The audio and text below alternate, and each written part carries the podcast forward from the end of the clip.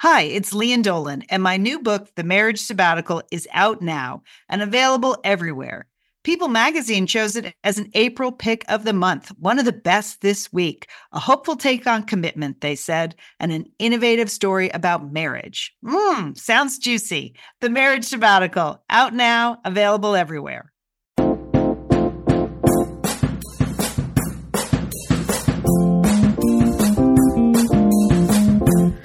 Thank you so much for subscribing to Satellite Sisters. This is Liz Dolan, and the show you are about to hear is my little sister Lian Dolan's show, Chaos Chronicles. This is Lian's solo effort that she does every week. So this is the third of our three shows that we bring you each week. And every week we get email from you asking how you can support Satellite Sisters and Chaos Chronicles even more. So here's my list. Number one, you can subscribe on iTunes. It helps us we have a lot of subscribers and you write reviews at iTunes about how much you love our show. If you if you, if you feel that way, please. But review us if you feel positively about us. Uh, number two, Stitcher is a service we recommend a, a lot. You can listen online or you can download the app to your phone. Having the app on your smartphone is really great. You can listen to all of your favorite podcasts there, and of course, we know we are your favorite. So be sure to give us a thumbs up every time you listen to our show or uh, write a review at Stitcher.com. You can write a review. We're in their top 100 right now. We want to get in their top 50 people, so let's make this happen. Uh, number three, you can share our show on Facebook or Twitter. Whenever we have a new show, we post it on the Satellite Sisters Facebook group and we tweet it out. If you want to share that on to your own Satellite Sisterhood or retweet that to all of your own followers, that would be really great for us because your satellite sisters are our satellite sisters. If you're listening to us through another service that we're not aware of, an RSS feed that you get, or some other app that uh, provides you with your favorite podcast, send us that information to sisters at satellitesisters.com. And then we can make sure that we're really distributing the show uh, to everyone that needs it. So here you go. Um, again, thank you so much for your ongoing support of Satellite Sisters. This is the latest episode of Lian Dolan's Chaos Chronicles.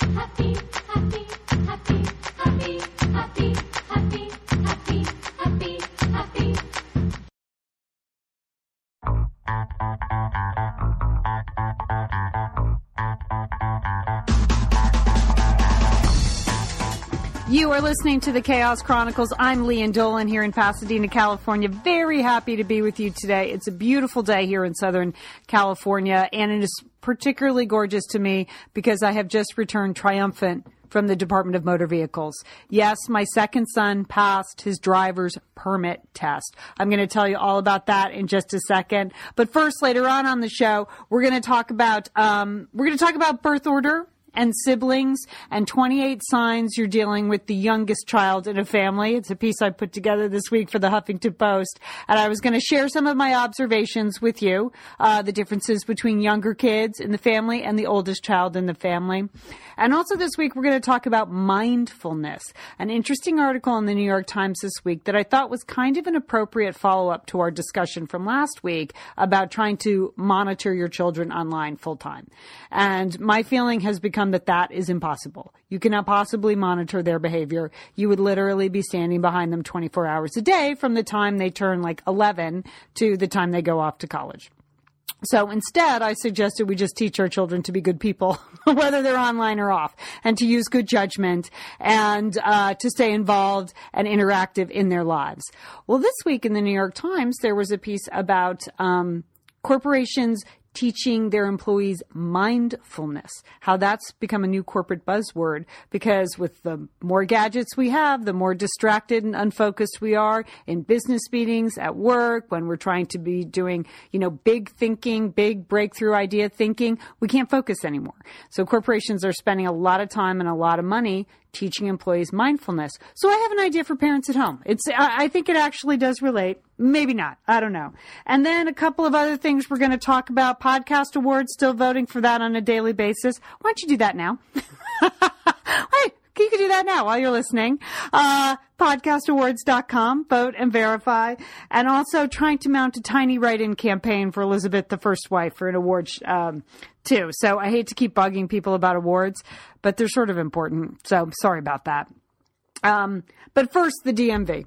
All right. Um, I am one of I, I, think maybe a minority of parents. I'm totally into my kids getting their license. I feel like it's fantastic. It's freedom for them. It's freedom for me. Yes. Is it nail biting? Sure. Do you worry? Of course. But I think the longer you delay it, it doesn't mean they're going to be better drivers. I, I think you just need to bite the bullet and go for it. But here in California, we have a system, and I don't know if this is true in your state, where you get your permit. You have to take a 50 question test to get your permit. And then you have six months and then you take the driving test. You actually take the written test before you've ever driven a car. and it has proven to be problematic. I know my sons are not the only kids in California to have failed uh, the written test. Um, initially. Uh, I, I can vouch that my sister Sheila also failed the written test when she first moved to California. You see a lot of adults in the DMV in Southern California taking the written test time and time again because it is not an easy test and it is particularly not easy to take a test about driving if you've never driven before. so, so it's been a challenge as a mother to get my boys through the early stages of the permit test. So my younger son, Colin, he took an online class this summer. Again, that's the law. You have to take this bogus six hour online class and then you go in and take the written test.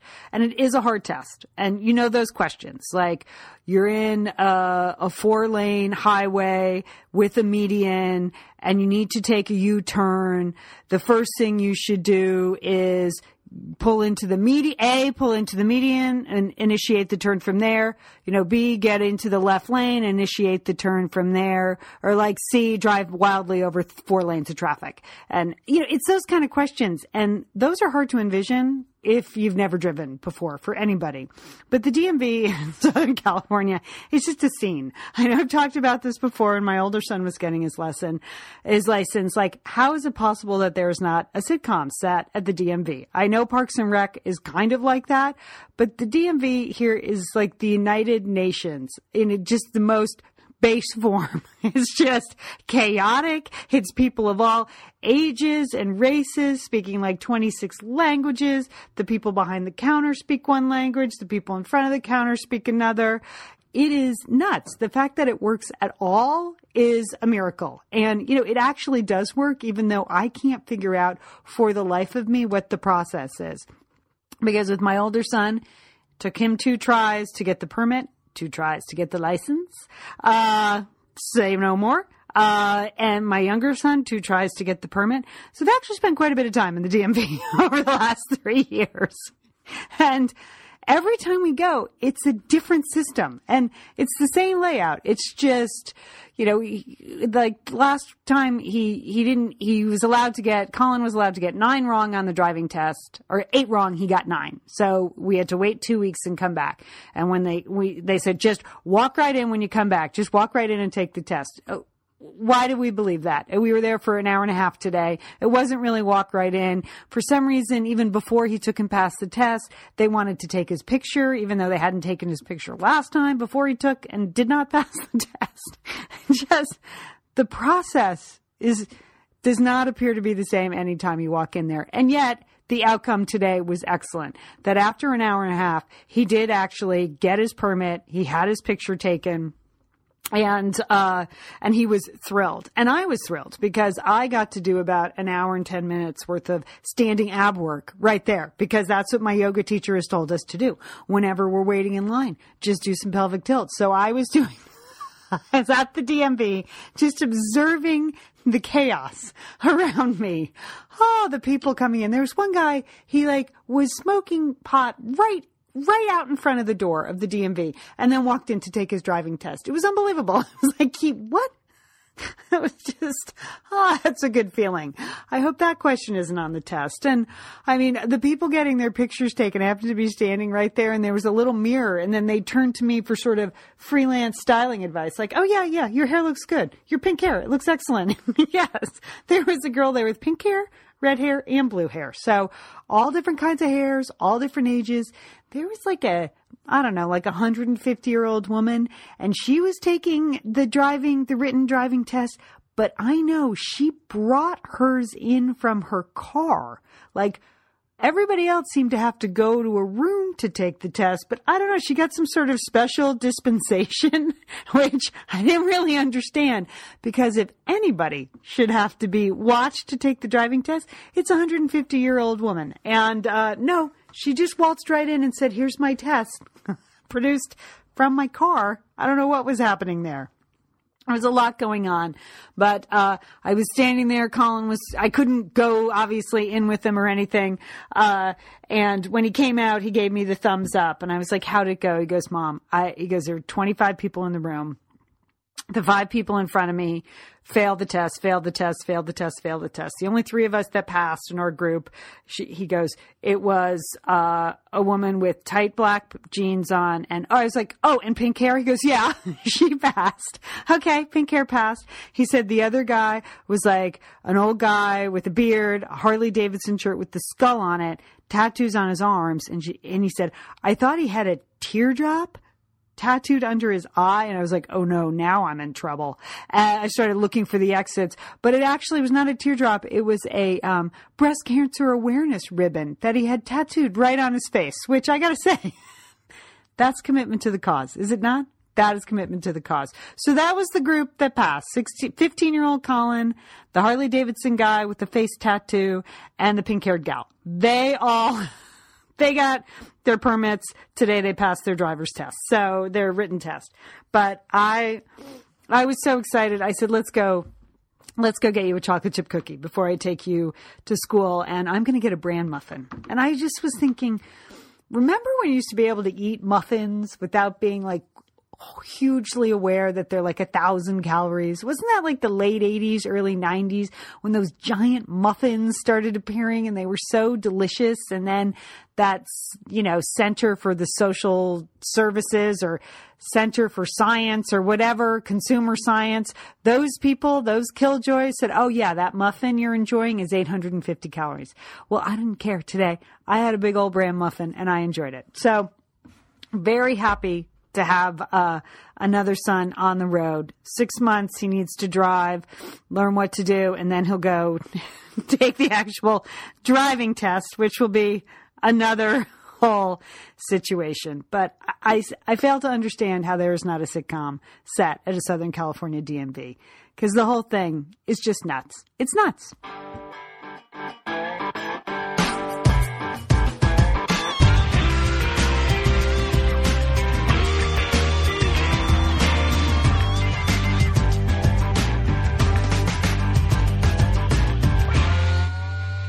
Chaos Chronicles is back. Thanks so much. Um, you know what? A lot of great emails and posts and messages last week about how excited you were to have the Chaos Chronicles back. I really appreciate that. Uh, I feel re-energized and I'm glad you're happy that I'm back. Also, many thanks to my guest from last week, Kristen Beckworth Radcliffe. A lot of people wanted to get her contact information, join her Facebook page. I think it really resonated with a lot of parents out there.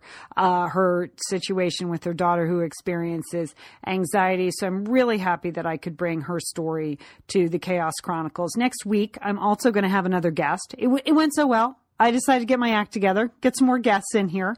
Um, and I'm looking forward to talking to longtime Satellite Sister listener and Chaos Crew uh, member, Betz White. And Bets, um, is a fabric designer and a pattern creator and the author of a best two best-selling crafting and sewing books. And she has a beautiful website um, called betzwhite.com b-e-t-z-w-h-i-t-e betzwhite.com and um, what i like about betz is we are twitter friends. Uh, i know that she listens to the show but i also know we have like the same working hours even though she's on the east coast and i'm on the west. And um, you know so we res- we respond to each other's tweets which is fun uh, because she obviously works alone and i do too. So i feel like for coworkers, even though I've never met her. And so I was thinking of just interesting moms I would like to talk to about their work. And I'm like, you know, I'm going to ask Betz. And uh, so I emailed her, and she's in for next week. But um, you know, of course, I don't have any crafting skills or sewing or or design skills. So I am fascinated by her career. And I often just enjoy going to her website and sort of breathing deeply. That is how relaxing I find her beautiful website, even though I cannot do any of the crafts on the website. Like she had these beautiful felt polar bears. And I thought, well, that would be a nice gift for my grandniece and nephew for Christmas. And then I realized, oh, you have to make the polar bears. so won't be doing that, but I will be talking to Betz next week. Um, and speaking of like breathing deeply, okay, great article in the New York Times. Uh, about mindfulness this weekend. And why I found it interesting is because it's something I've sort of been trying to work on myself. So I didn't know, you know, because I work at home alone, uh, that I was part of a big corporate buzzword.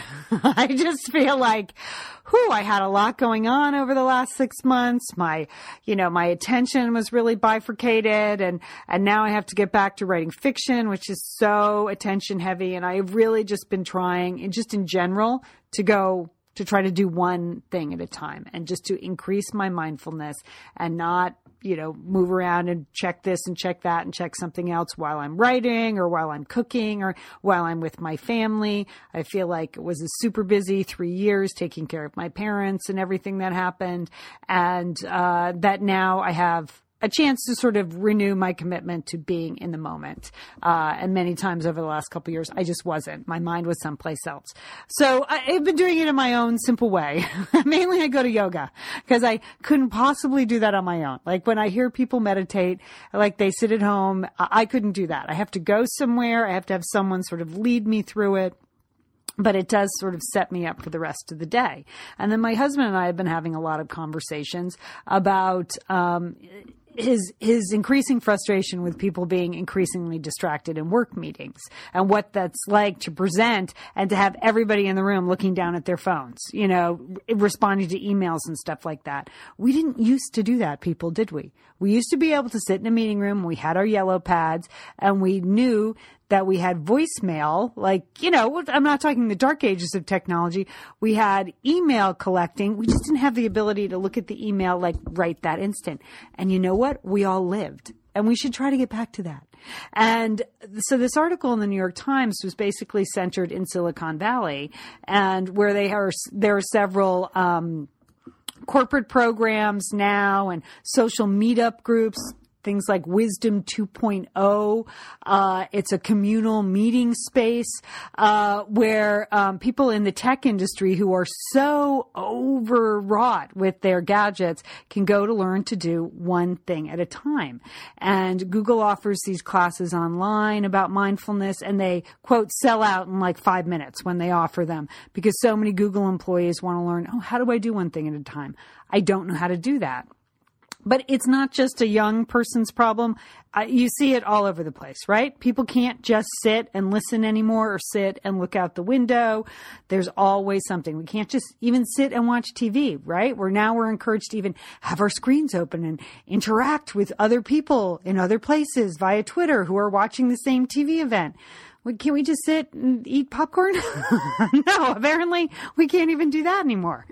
so I'm going to post a link to this article uh, at chaoschronicles.com because I think you'll enjoy it if it's something that you're struggling with in your own life or if you're a manager. There's a lot of corporate stuff in here, um, but a lot of really good advice even if you're just struggling with it. But it did make me think about my our discussion last week about teenagers and or kids and being online and how we need to monitor them and what what are we doing and why can't we, you know, stop all the bullying that ever goes on or we don't know what they're doing and we need to be standing over their shoulder. And it's so easy for people who don't have kids in the like 11 to 18 year old range to point and go, you need to be monitoring your kids when you know, like, there's just no possible way you can do that. There's no human way you can do that.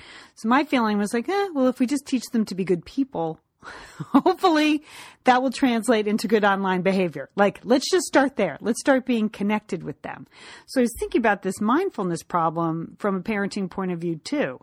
And I realized like a couple of things. Like I, there's a couple of things that we've done along the road uh, with our kids that I think have actually translated into them being able to stay one task at a time when they're in a workplace situation. But it all really centers on pretty much the family dinner table. Like I, I keep, you know, we know how important eating family eating dinner together is a couple of nights a week. You know, we know how important it is. It, it manages to do everything from like keep our kids thinner to keep them off of drugs to keep them from getting pregnant. I don't know how eating family dinners does all that stuff, but I think it again is that connectiveness. But from this standpoint of like workers and bosses and being in a meeting and one thing at a time, it also keeps people mindful, like you're there. There are no gadgets. The, there are no phones. There are no computer screens. And you are just eating and talking and sharing stories and focusing on one person and then another. And I thought, you know, I think that would translate pretty well if we're trying to quote teach mindfulness in our own homes, which is a big idea for kids. And, uh, you know, I see kids going to yoga classes. I'm like, well, good for them, but I don't know. it's just, that's not something my boys would have stood for at age 11, but good for them. I don't know if we can really teach them meditation. I don't know if we can teach them, you know, one task at a time, but I think at least at the dinner table, we have a shot of getting them through a conversation, a collective group conversation, um, and not turning to their email, not looking at their phone. So we got that going for us parents. So just another reason why even if it's a struggle, even if it's a pain in the neck, you may not be able to monitor your kids' online usage 24 hours a day, but dinner a couple nights a week, good. And you know what else I'm good with? because I know now, again, people who don't have kids, it's easy to say family dinner, but we all know if we have kids, like all kinds of things are scheduled at 6 p.m. at night now that used to not be scheduled, like sports practices or rehearsals or piano lessons or SAT tutoring. What is that? So I think anything counts. I think any anything counts. Like if it's eight o'clock at night, turn off the TV, go sit out in your living room, go, you know, go away from any gadgets and have any conversation face to face for a set amount of time where people aren't looking at their phones and they're engaged and listening and making eye contact. That works for me too. dinner, dinner does not have to be involved. Okay. So I think their future bosses will thank us. That's what I think we should work with. Coming up, a little discussion on birth order. There was a funny piece in the Huffington Post this week about 28 signs that you're the oldest child. You're dealing with an oldest child. And of course, I couldn't relate to it at all, being the youngest of eight. So I wrote my own response piece, which then got picked up by the Huffington Post. But I'm going to go over a few things, a few signs, signs if you're the oldest, signs if you're the youngest. And I want those middle children. I want all of you out there to, to speak up. Let us know what it's like to be the middle child. Stay with me. You're listening to the Chaos Chronicles.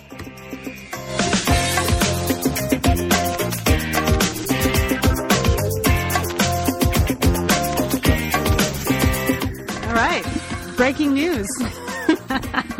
I don't usually leave the house in the middle of the show, but uh, got a little backed up at the DMV and. I had an appointment at one o'clock, so I had to rush out and uh, take care of the appointment after that last segment. But I just picked up my husband's Christmas present. So very excited. Now I got a notice on my front door um, a couple weeks ago. Uh, Hi, I'm an artist and I painted your house. Uh, if you'd like to see it, it's a watercolor. If you'd like to see it, you know, here's my number. You can contact me. And so I thought, well, sure, I'd like to see it anyway. of course, I thought, like, why my house? Because I have a fine house, but it's a very fine house, but I'm in a neighborhood where there are a lot of better houses, basically, or uh, I think more picturesque houses or houses that are evocative of a certain period. And ours is just kind of, um, generic California house. That's the way I think of it. It, in a in a neighborhood where we have a lot of craftsmen and we have Spanish and we have we have one house that looks like a ski chalet. I'm not kidding you, like a giant Swiss chalet. Uh, you know, instead we have like you know, a greenhouse built in 1927, but just a greenhouse. So, uh, I was intrigued why she picked my house in the first place. So I just ran down to her studio. It was a charming print. And she said very politely, I like to do houses uh, across the whole spectrum. I have the grand houses she showed me, and I have the charming craftsman bungalows, and I have everything in between. So it's a very charming watercolor of my house. So I bought it for my husband for Christmas. There I am done. Check. Check. It was either that or a Keurig. And, and seeing I already have a Keurig, uh, I'm glad I got the watercolor. So, okay, where were we? Um, no, I wanted to talk about uh, sibling order.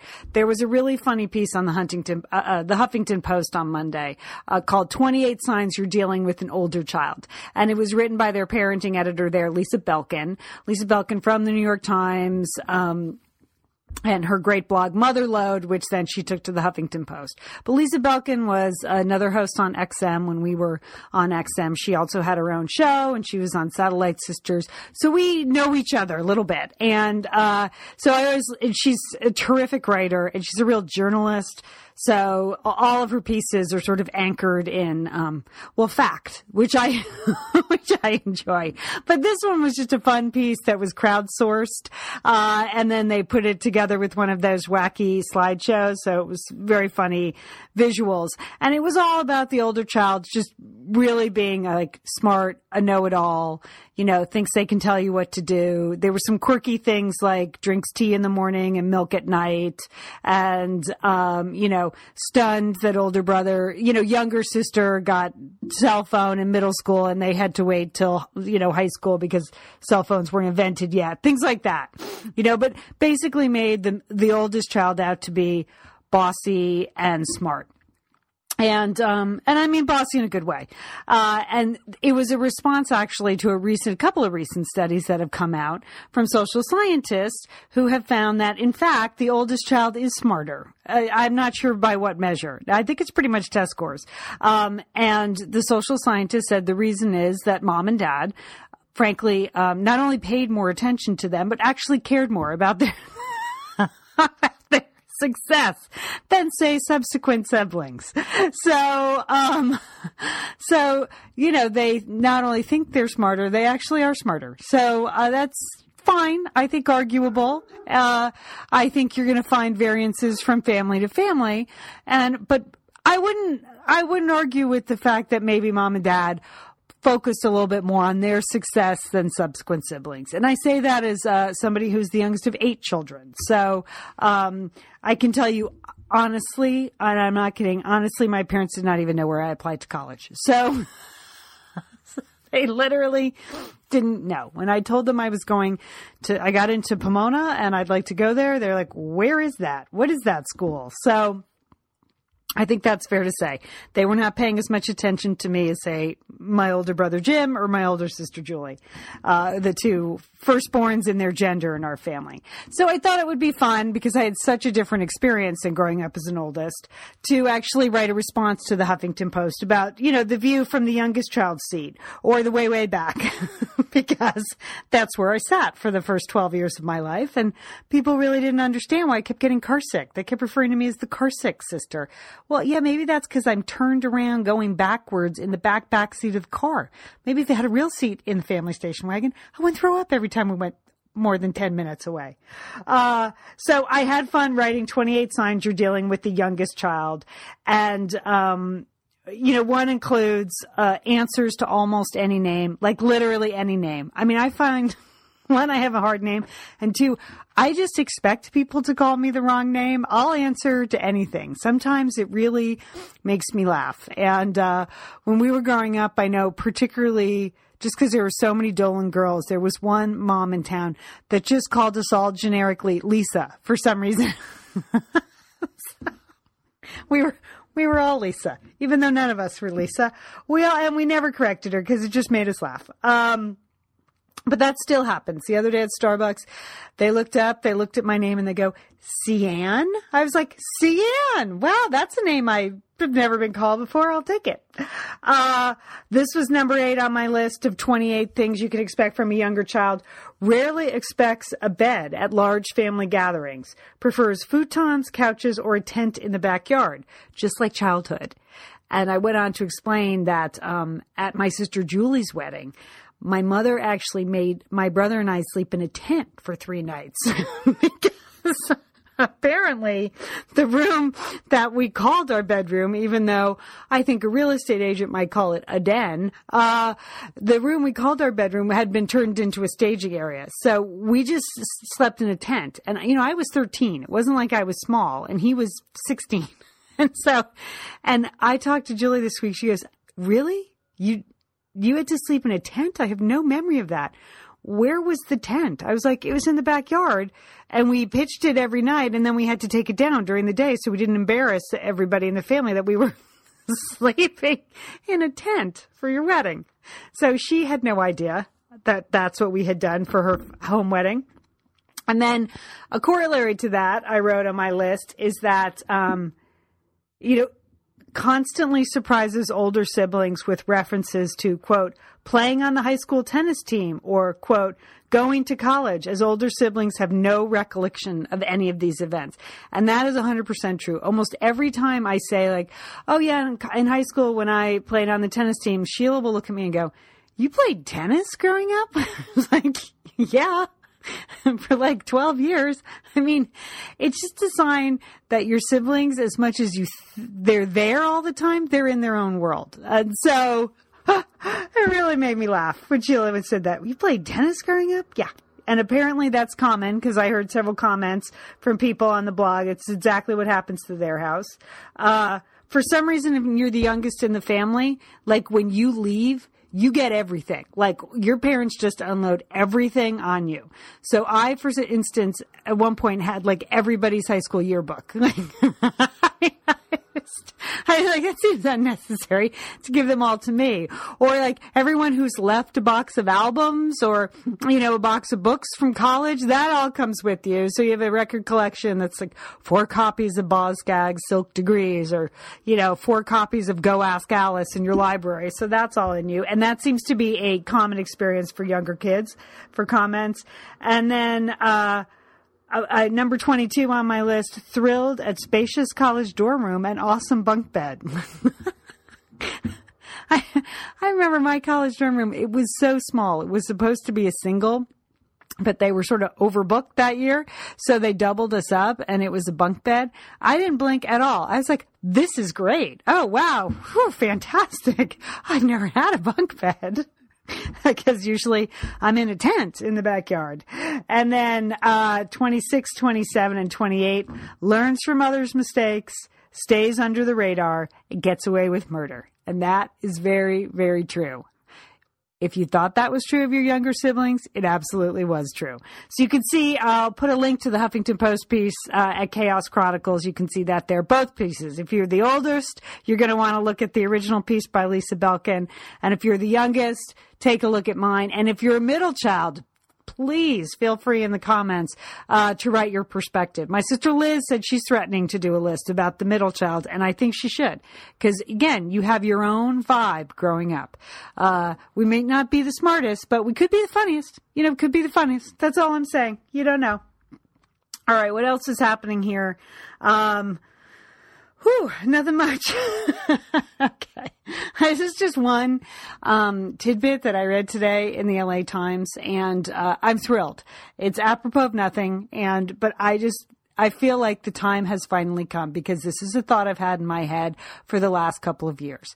Uh, there is a new um, salon, manicure pedicure salon in Los Angeles that has opened up just for men.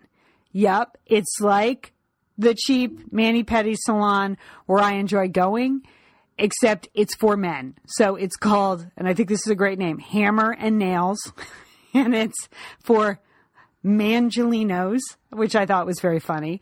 And uh, all I can say is it's about time because I, I get maybe one mani pedi a month. You know, but here in Southern California, it's kind of the thing to do, and it's not very expensive because we have a ton of uh, we have a ton of places. So it's literally twenty two bucks for a mani pedi, and it's a nice hour. And I actually find it good because I can't do anything. Speaking of mindfulness, I can't write or do it or read or anything. So I I often use the forty five minutes to an hour that it takes to work on a column or a show or a blog piece, to work out something in my mind that I'm writing. So I think of it as a work expense. Okay. That's why I'm trying to justify the 22 bucks I spend every two or three weeks. And, um, but I've noticed in the last four or five years that increasingly when I go in to my you know, strip mall, mani pedi place, um, that there'll be, you know, eight chairs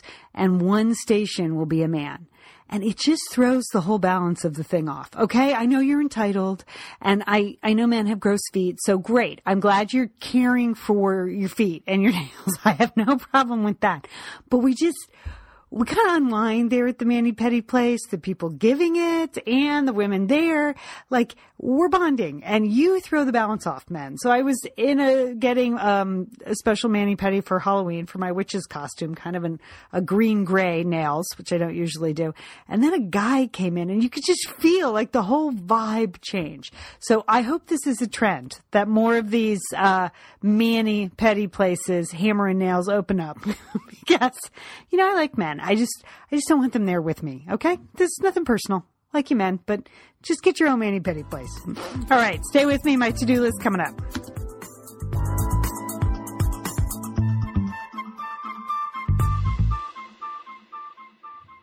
See, that was quick. Uh, Lian Dolan here. Thank you so much for joining me. You can always find me at chaoschronicles.com. My Twitter is at Lian Dolan. And then I, I have a large presence on Facebook in many different places. Just my personal page, the Chaos Chronicles page, the Satellite Sisters Open Group, or the Satellite Sisters page, the College Bound Chronicles. Whew. Okay. Speaking of mindfulness, I got to get a little bit more focused. But I have one favor to ask. If you're listening to this on, uh, Friday or Saturday or Sunday. Um, I think it's just actually, if you're listening to this the 8th or the 9th, I think votes close the 9th. Um, Goodreads, which is the big social network for um, book readers, book lovers, has a like People's Choice Awards every year for their books. And Elizabeth the First Wife wasn't officially nominated in any category, but there are write in opportunities. So, if you're on Goodreads or you're interested in joining Goodreads because you want to swap book lists and uh, book reviews and things like that, um, there is a write in opportunity and just till the 9th. So if you're there, if it's not too much of a pain in the neck, if you're thinking of it, uh, just write in Elizabeth the First Wife in the romance category. I don't think I have a shot at general fiction because it's a lot of big titles with big authors. But in romance, uh, it would be fun just to get a write-in nomination. A lot of you have done it. Many, many thanks. Appreciate it so much. And then it is election week. So one more thing. It is the podcast awards. Uh, those run until the 15th. You can vote at podcastawards.com. Satellite Sisters is up for the general category and the People's Choice category. So if you want to vote for us in those categories, great. Uh, particularly People's Choice we're interested in. I know many of you are also Manic Mommies listeners and they're in the general category. So feel free. They do a very fine job on their podcast. If you vote for Satellite Sisters and People's Choice, to split your vote with Manic Mommies in general. And then don't forget the History Chicks and Education. And that's at podcastawards.com. I'll put links to these two things at uh, the Chaos Chronicles blog. So if you want to get in on either the write-in nomination for Elizabeth the First Wife in the romance category, that would be great. I promise. After these podcast awards are over, I won't ask for one more thing for the rest of the year.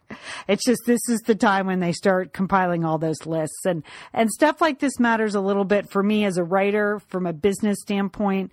Um, for my next book, just to be able to say to the publisher, okay, well, I was a Reader's Choice Award, something like that, that actually sort of matters and resonates. And I, am hoping that you enjoyed it in the romance category over at Goodreads. okay.